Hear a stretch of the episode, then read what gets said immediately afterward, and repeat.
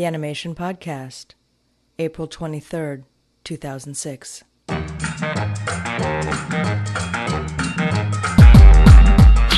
Hey, everybody, this is Clay. Welcome to show number 15 of the Animation Podcast. The first thing I'd like to do is give a little background on the show for any new listeners. My name is Clay Kaytis, and I've worked at Disney Feature Animation since 1994. And this show is my opportunity to talk with so many inspiring people and share those conversations with you. And if you want to find more information, you can head over to the website at animationpodcast.com, and there you can read a little more and find all of the previous shows. Show 15 will continue my conversation with Glen Keane, supervising animator of Ariel, The Beast, and Aladdin, to name just a few, and he's currently directing the upcoming film Rapunzel. And just one thing before we get started, please listen after the interview to find out how you can have your question answered by Glen in an upcoming show. And now, Glen Keane, Part 2. I was an intern on Pocahontas, and me and my friend Sean would wander the halls and one day you kind of grabbed us by the arms and like, come, come look at this, come look at this. And it was your um, Colors of the Wind test, huh. the charcoal animation you had done. And, you know, we were trying to learn how to do an in between. And here you are showing us, you know, animation done on charcoal and not the characters, but the wind blowing their elements all over the place. And, and our minds were just going to explode when we left. But, um, that's a good way to shatter a young student, but uh, but uh, it was great. I mean, we still talk about it. You know, we still remember just the fact that you know you didn't care who we were. You just grabbed us and you showed us, and I think that speaks to the um, the mentoring that you were given, you know, by Eric and Ollie. Uh, could you talk a little more about um, Ollie's mentoring? Like, how did he teach animation? Did did you bring him a shot and he would go over it, or how did it work? Well, it start you started off kind of uh, with training wheels uh, you didn't just go in and start training with Ollie. You had to first emulate his style. And that's another thing, actually, I wanted to kind of bring up with Ollie is he seems like an emotional animator. I mean, his characters mm-hmm. always you, you, always feel what they're feeling, and and when I saw him, um, I think it was last year, I, I, spoke with him briefly, and he, you know, he's he's always pointing. He's like, you, you have to feel what the characters are feeling in your heart, you know, and, and he really means it. I mean, mm-hmm. you know, he means it, and it shows on the screen. And that seems to be kind of uh, the animation that you do is emotional, like Ollie's. Did you get that from him, or is it just something that you've developed on your own? I think that's always just been me. I mean, I'm not a person who uh, is a very I, I wouldn't maybe not analytical, though I one of my favorite things is to analyze and observe and study, but I much more intuitive and um, now I'm the opposite of say Milt Kahl, and in many ways Eric Larson, too, because mm-hmm. Eric Larson was a very very analytical. Oh, really? Animator, and he remember having a um, discussion with Eric. We, we were in some kind of a screening room with all the trainees. We were sitting there and we were showing our tests, and Eric was talking that you have to see the animation in your mind before you animate it. And and I remember saying, uh, Eric, I don't see it.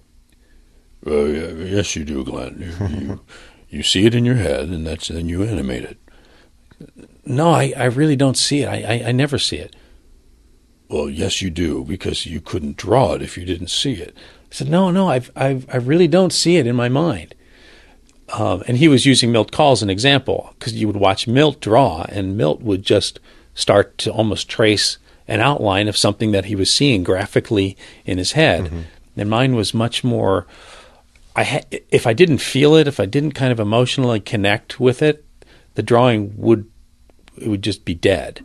And and so I always have to kind of to really relate to the emotions and the feelings and the and and it was more of a, a that's the bar I set for myself inside, kind of in my emotions, and I knew how I felt, and I'd start to draw, and my drawing would have to respond to my feelings, and it, I always felt feel like there's a bell that goes off inside of me when it hits that, mm-hmm. and that's when I can stop doing that but I keep, will keep drawing that one thing over and over and over and over and over and over again until that bell goes off. And I've there, I've spent days on one drawing, just doing it hundreds of times, trying to get that hit that emotion inside of me. Yeah, obviously, Milt is the technical end of animation. and Ollie's the emotional end, I think. Yeah, And and you're definitely on the emotional end. And sometimes off the deep end too. um, when you talk about the emotion in the drawing, do, does that do you have to carry that through an entire scene as you're going, or is it more in just the, the finding the key poses, and then you can kind of relax your, you know, because to me that sounds exhausting. It it is exhausting. Um, well, I certainly put it through in the uh, my thumbnails and then into the the key poses that I'm working with, but it it doesn't stop at that point. It it really does follow all the way through. Um, but once once I really hit the key poses, it's more of the joy of it. You know, it's like I've you've practiced it enough, and you can you can now just go ahead and play that piece on the piano, and you and it's a joy of the expression, and I'm living it, and I'm enjoying it. Uh, though I really do get completely lost in the moment that I'm animating, and I'll like to turn off all the lights in my office, so it's just one light over my desk, and and I just focus on that. No Um, music or anything. Yeah, I mean, some if I put music, it's it's music that goes with the piece I'm animating. Um, mm, you know, it was like Beethoven's Ninth in uh, in in Beauty and the Beast, where the Beast is transforming, or it's uh, the, as the eagle is flying in Rescuers Down Under and Marahute. I'm listening to um, Aaron Copland's uh, Fanfare for a Common Man, and uh, um, just music that that excites me that way. No, it's not always like that. There's plenty of times where it becomes a very uh, I don't want to say technical, but driven to understand how to actually draw a hand from the right perspective. And, and I go, you might get anatomy books, and I'll study how to that drawing of the hand, or I'll look at some footage of hands, or I'll look at my own, and and I'll do some study on that, and then I go back and study. Always kind of breaks the logjam for me. It's Yeah. um, It's kind of remarkable. you, you think, oh, I just I can't figure this out. I'm stuck. I'm stuck. And then you, you go and you, you act it out, or you, you look at a book or whatever, and Yeah. it's you wish you had done it four hours ago. You know. I know it's it's weird that it seems like when when you you run up against uh, a problem, you always think it's just because oh I'm not good enough, but it, it's not that. It's just that you've kind of hit the limit of your knowledge, and you've got to go out and observe and get and find and discover something more. Those are really great. Those are the best times when you feel like you you stink and you can't get it any better, and you're stuck and you're in a rut. That's like man now this is the world is open and you're ready to learn something new and you got to go. You got to take advantage of that. But you're right. You sit there and you wallow in that for like uh, sometimes a week you know which is crazy. But back to your question about ollie um, his approach really started off with that you had to in between for him first and at that time ollie was overseeing John Pomeroy's animation. So I was in betweening first for John Pomeroy, and John was really trying to emulate Ollie because he had been studying under Ollie. And I remember John just trying to teach me to do in betweens for him that looked like his drawing. And John had this really, really light touch, and he would draw with these polychromo blue pencils and with a nice flat surface. And and he'd say, "See, Glen, you just got to let it kiss the paper. Just kiss the paper." because I was drawing like a caveman with bold strokes, and and so I got to the point that I could kiss the paper, you know, and he couldn't tell difference between my in between and his. I mean, the, the goal was, did did you do that or did I do that? So then Ollie needed an in betweener, and he'd seen that John had been training me, and uh, so Ollie boop, picked me from took me from uh, from working with John, and I started working with Ollie, and it was it was really wonderful. I mean, because you feel like you are, I don't know, able to to play basketball like Michael Jordan suddenly, but you're kind of attached to him and you're leaping in the air and dunking, you know, and you're participating in all this stuff and you're flipping it and feeling oh, this is so cool. I'm part of this. So then it came time for getting to the end of Rescuers, and and he's got tons of footage to get done. I mean, you got to realize that those films were really animated by just a handful of people, Yeah. and uh, guy like me was really more of a burden around their neck, I think, and just helping in betweening until towards the end. Ollie was okay, Glen. We've got to we've got to get a bunch of footage done, and I've posed out these scenes here. You go ahead and you take the uh, the poses, and you go ahead and animate it.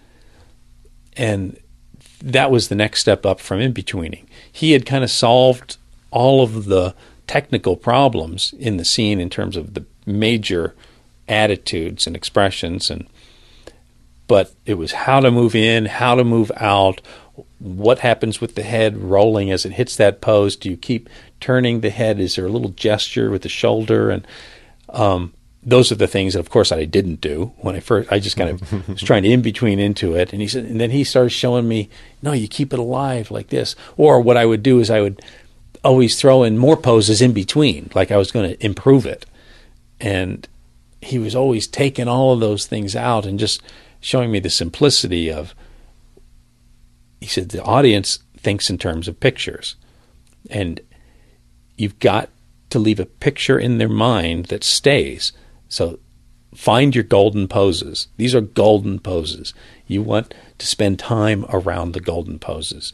Don't come up with lots of different ones but just really value the poses that you've got. And learn to milk it. Learn to to work within that once you get there. And it, it was really just learning the disciplines of of being an animator and a confidence of of a pose and not feeling like you gotta oh, oh man I've been sitting here in this pose for like wow three pages on my X sheet. I gotta change this pose now. It's mm-hmm. like no no no just you know just stay still and focus. And and as he would say you know if a character is is still if their head's not turning around and moving they're thinking if you you hold the character still people can focus in and start to imagine what the character is thinking. Um, anyway, so it was through that phase. Then eventually, um, he was giving me just scenes to go ahead and animate on my own, and always there to catch me when I was falling and helping me and encouraging, just amazing encouragement.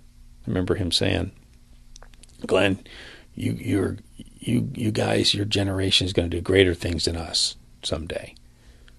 I was like, "Whoa!" I, I I really didn't believe it, but I, but it was so nice to hear him say that instead of, uh, kind of, uh, "Oh man, he, we're sure really leaving this, you know, this wonderful legacy in the hands of some." Schmucks here. You know, it, Yeah. it, it was it was confidence.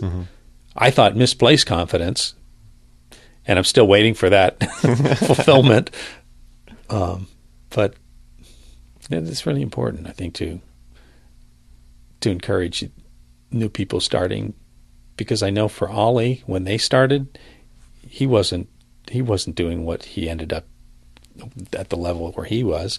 He started off the same way and was taught from Freddie Moore and uh, Norm Ferguson, and um, that's it. That's what it takes.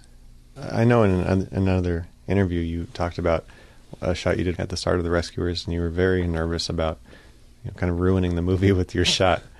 And I was wondering if you could talk about uh, kind of finding a balance between what you would like to be a perfect shot and the realities of production. I mean, how do you how do you balance that?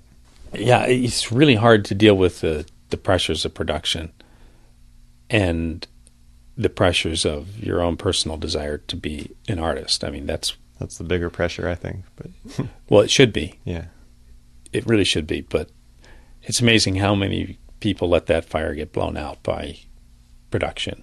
I mean, production sometimes can can be like a, a bowl on a candle that just it snuffs it out, and you become bitter and and you forget why you even wanted to do this. And I I always came down to this for me. It was kind of weird, but uh, I don't know. Multiple times on a picture, I'd come to the point where, okay, this is it I am not going to be able to get this done, and it has to be done, and I'm not going to be able to do it.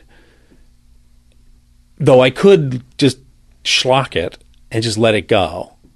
And and different pictures, different directors are a lot more lenient. And and you know that they would accept it. They just, yeah, it looks good. But I couldn't just do that. You'd have to let a little part of you die or something to do that. And I always kind of came came to that point. I I I don't care. What's what's the worst that can happen? And I always came to the point of, well, I get fired. They they realize that Glen's always been faking it all along anyway. like that's what I, you know, basically I know that's true for me. He's been faking it all along anyway. Here it is, and he's really screwed up. He's you know given him this big responsibility, and it's not going to get done, and you're going to have to get fired. And so I would, I pictured myself leaving. You know, this is all like you know some Thursday afternoon. The scene has to get done by Friday. You know, and so I, okay, then I just go home and get to be with my wife a lot more. Yeah, maybe we sell the house. Well, I, I, maybe I could paint, and I could draw, and oh, man, it would be wonderful not to have this pressure. Huh? Yeah, that's really, that's a good trade. It's certainly better than than giving in and doing something that looks bad and losing track of who I am. And so then I would just, okay, good. So then I'd I, sometimes I would just leave work and I'd go to like a library somewhere and I'd look through books. And this is where the pressure was really crazy because the problems were usually something that were um, you couldn't just push through just by drawing better. Mm-hmm. You needed to go away and it was going to take time. And I would just go and start searching. And sometimes in an afternoon I would find a book. It would like one day I found Augustus John, uh, an artist who I just fell in love with, and I looked at his drawing, and it was dimension and volume and beautiful subtlety and curves. Oh, gosh, I just still just in love with his drawing, uh, and it was like this angel just gave me this gift and came back and I put Augustus John drawings around my desk and wow, I just wanted to draw like that. And, and suddenly this scene was now about drawing like Augustus John, you know, and, mm-hmm. and it, the dam broke. Another time it was going to the, um, Norton Simon Museum. It was during during that um, the Beast transformation.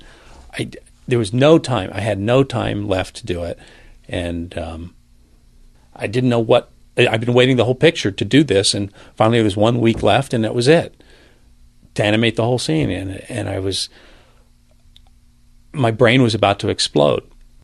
So Don Hahn came in, and I I, I love Don's uh, you know heart for the artist. Anyway, he really gets it, and he said, you know, Glen, just do what you got to do. I, I'm not going to worry about the schedule. Just do what you got to do. So that was the day that I just went and I went to the Norton Simon, looked at the Burghers of Calais and Rodin's sculptures, and I just started drawing that and um, and really, and that's right. And then found these sculptures from Michelangelo of the um, the slaves kind of freed from the rock, mm-hmm. half sculpted coming out, and and um, really started falling in love with this idea of sculptural drawing, and it's something something now even that that's really really where I want to go after Rapunzel, the sculptural drawing, even in Rapunzel, but beyond. I mean, I really think that hand drawn animation has some gigantic territory to go. Mm-hmm. I mean, I, I, feel like we are like in in the um, the Byzantine period of art, and you you you haven't even seen the Renaissance or the Impressionism yet. I mean, in terms of where hand drawn animation is at, uh, it's and the computer is going to really help us be able to do that, mm-hmm. but it's not going to be done without this this passionate drawing and expressiveness of uh, with the pencil or a stylus on the computer screen or something. But there there really is something wonderful uh, still to come. When you say sculptural, do you mean more dimensional or or just the forms? And because it seems like you know, animation or your drawings are already have a lot of that. And how, how is that going to be pushed further? Do you think in your mind? Well, if you look at Rodin and you look at Degas, these are and or Michelangelo, um, all three of those artists are frustrated uh, painters, frustrated sculptors. They can't decide what they want to do. They're they're sculpting or they're drawing. They're painting or they're sculpting. They're drawing. They're sculpting what they painted and they're painting what they sculpted. And they're photographing and they're you know they're using everything. And it's all about this. How can I get my hands around this uh, this figure? And at the same time, I love the graphic shape and power of drawing. There's this. There's something in the sculpture and there's something in the drawing. It's exactly what the computer can do. Mm-hmm. I mean, it can really give you this solid form, and yet it's still presenting it flat on a screen. It's not really a three dimensional sculpture, it's still flat. Right. And that's what I'm thinking is that uh, you can actually be doing drawing and sculpting, that you can actually sculpt a figure and draw and have that sculpted form move to the to the to the line to the edges of your line, and that you are actually manipulating a, a sculptural figure by drawing. But it's not a cleanup line; Yeah. it's a It's like bold, a, expressive like line. a gestural sculpture kind of. Yeah. Yeah. and that you can throw light onto it, or you can, like Degas' um, uh, pastel figures that have this these forms of that he's he's like wrapping the pastel around a dimensional form. And what if you did actually did that? And it, I, there's something something really expressive to get, and I feel like this change to going to CG has, um, in some ways, taken uh, the shackles off of hand drawn and lets hand drawn be free to express itself in a much freer way. Yeah. The look of Disney animation, look of traditional animation is uh, has been developed because of technical limitation. That's why we have cleanup. But if if you invented animation today, with all the technology that there is, you would not do a film that looks like the traditional Disney film. No. You're right.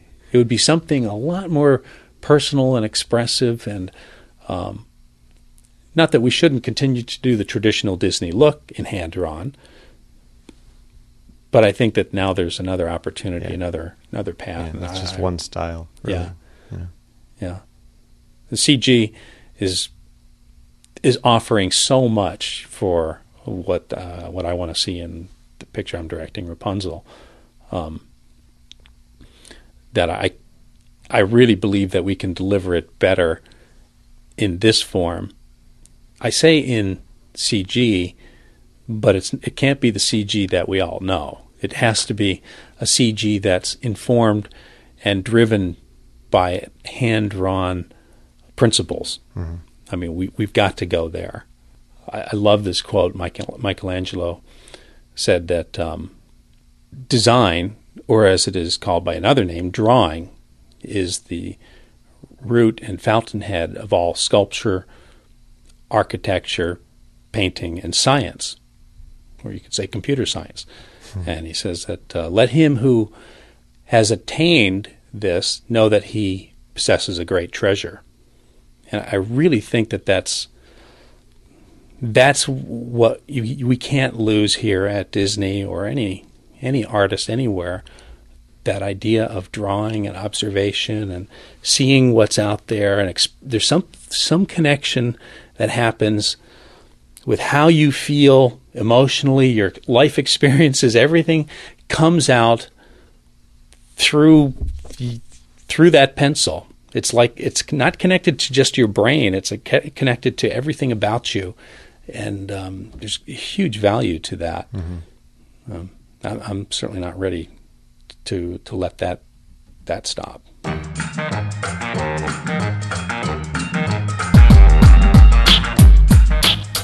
What a place to end it. But really, that is the end of the conversation. Uh, the good news is that we're going to meet again, and I'm looking for questions from you.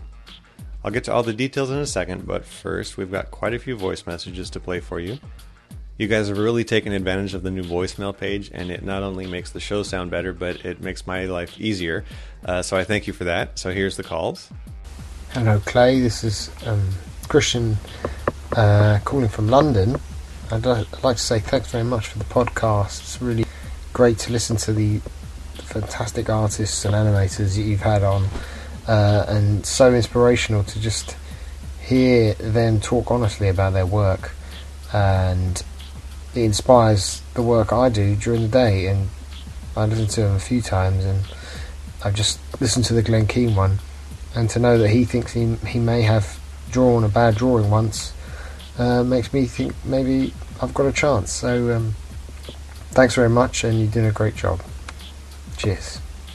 Thanks for the message, Christian. You're not the only one. I've got tons of emails from people saying that they feel the same way about hearing the struggle of someone they really admire and realizing that it's hard for everybody. So uh, you're not alone there.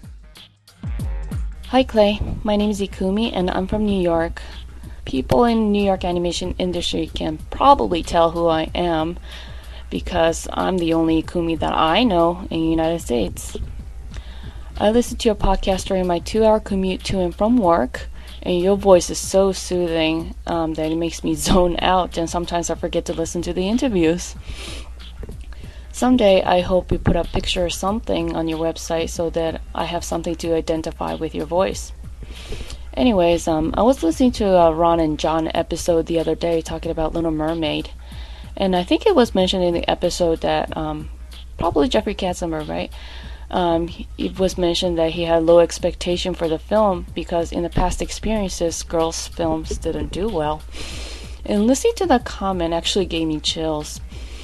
Um, I was born in Japan and I grew up immersing myself in manga and anime, which has tons of various genre. I mean, they have manga about cooking and manga about baseball players, and I absolutely love girl manga, uh, shoujo manga as a young girl. And I felt that Katzenberg's comment was a pretty good representation of the narrow minded attitude that American audiences have towards the medium. And I believe as artists, we can all do a much better job to change that attitude towards cartoon so that the medium will be accepted by even wider audiences. And for that, I think we all need influences beyond Hellboy and Star Wars.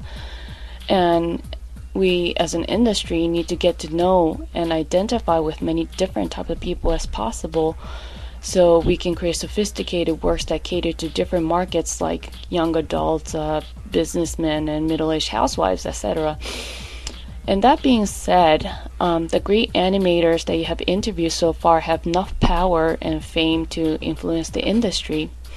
And on future interviews, I would like to know what kind of changes they would like to see happen in the animation world. And I hope that aspiring artists who are listening to your podcast have bigger dreams beyond just uh, getting into Disney or other major studios. Anyway, um, I really listen to your like listening to your podcast, and uh, great job.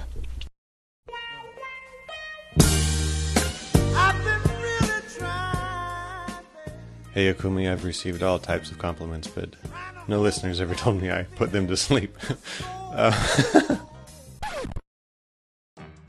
but seriously, uh, there is uh, no need for a photo of me on the website because there is a masterful drawing by my good friend Dave Pimentel of me on the About Me page.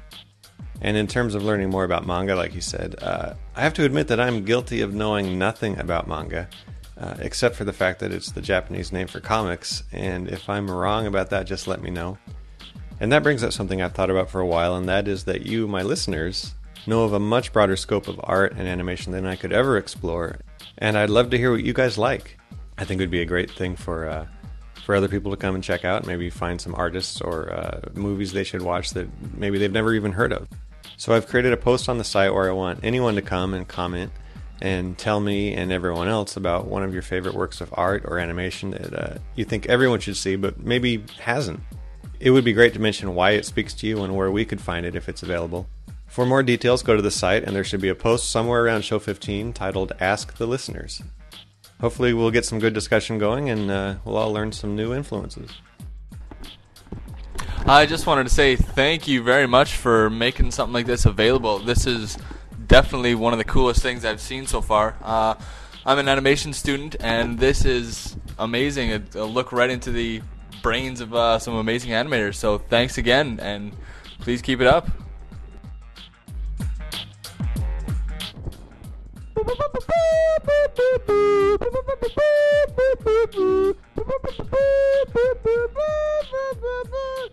Shakira, Shakira.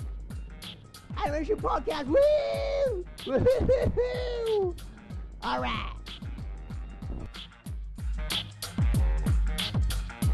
Hi, in the Uruguayan animation portal called Animate, we have added an, article to link to your wonderful audition. You may ask, uh, where is Uruguay? Well, it's a small country between Argentina and Brazil in South America with a rich tradition in stop motion animation, and now we are dealing with 3D and uh, drawings. So um, I hope this could help to to get to more audience to to your wonderful site. Hey, thanks for the link, Victor, and for spreading the word about the animation podcast in South America. If anyone wants to see Victor's animation site and you can read Spanish, I've added a link to the show notes for show 15. Hey Clay, my name is Tim, and I'm a traditional animation student at the School of Visual Arts in New York. Uh, I want to thank you for interviewing Glen Keane. I think it's awesome. He's a real hero of mine in many different ways. And my question for you is Is there any way to send fan mail to Glen Keane? Because I've been looking for his email address or mailing address or something on Google, and it's, it's actually really hard to find. I can't find anything on him. So if you know of any way to uh, send fan mail to Glen Keane, that would be awesome. If you could post that or or play it on the next podcast or anything. All right, thanks. Bye. Hi, Tim. Thanks for the message. Uh, this isn't the first request I've received from someone wanting to contact a guest from a show, and I'm sorry, but I've got to say I can't help you there. My focus is to bring you guys these interviews from people who generously offer their time and knowledge, and uh, really expect nothing in return. And I just can't become a gateway uh, for people to contact the guests on the show. So I'm sure that every studio has an easily obtainable mailing address where letters can be sent.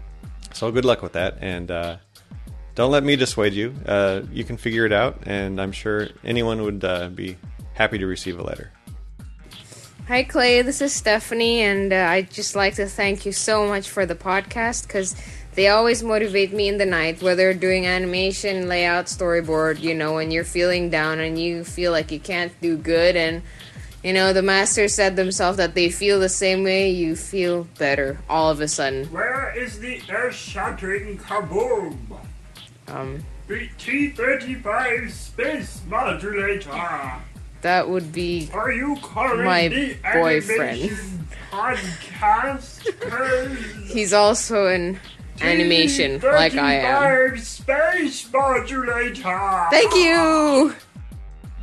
Hey, thanks for the message, Stephanie, and uh, your boyfriend Marvin. Okay, so now you know the power of the voicemail system, and here's where it gets stronger. If you have a question for Glen Keane, I want you to record it on the voicemail page of animationpodcast.com, and if it's good, it might be used in the upcoming interview. And I'm only considering questions submitted through the voicemail page, so no emails and no telephone calls for this, please. If you have more than one question, please just pick the best one and uh, keep it short and sweet. So if you're interested in doing this, uh, just go to the website at animationpodcast.com and find the voicemail page, and there you'll find some details on the format of how you can ask your question. Of course, all of this information is always available online at animationpodcast.com. While you're there, leave a comment on a show, and if you haven't taken the survey, you can easily find the link at the top of the page. Over 300 people have responded already, and uh, it's not too late for you to participate too. And I'm looking forward to sharing some of the uh, more entertaining results with you guys. Wow, that was a long show with lots to cover, so thanks for hanging in there with me. I do have one last audio message to play that came as a nice surprise and made me smile, so thanks to Snappy Pappy for this one that will close out the show. So until next time, thanks for tuning in.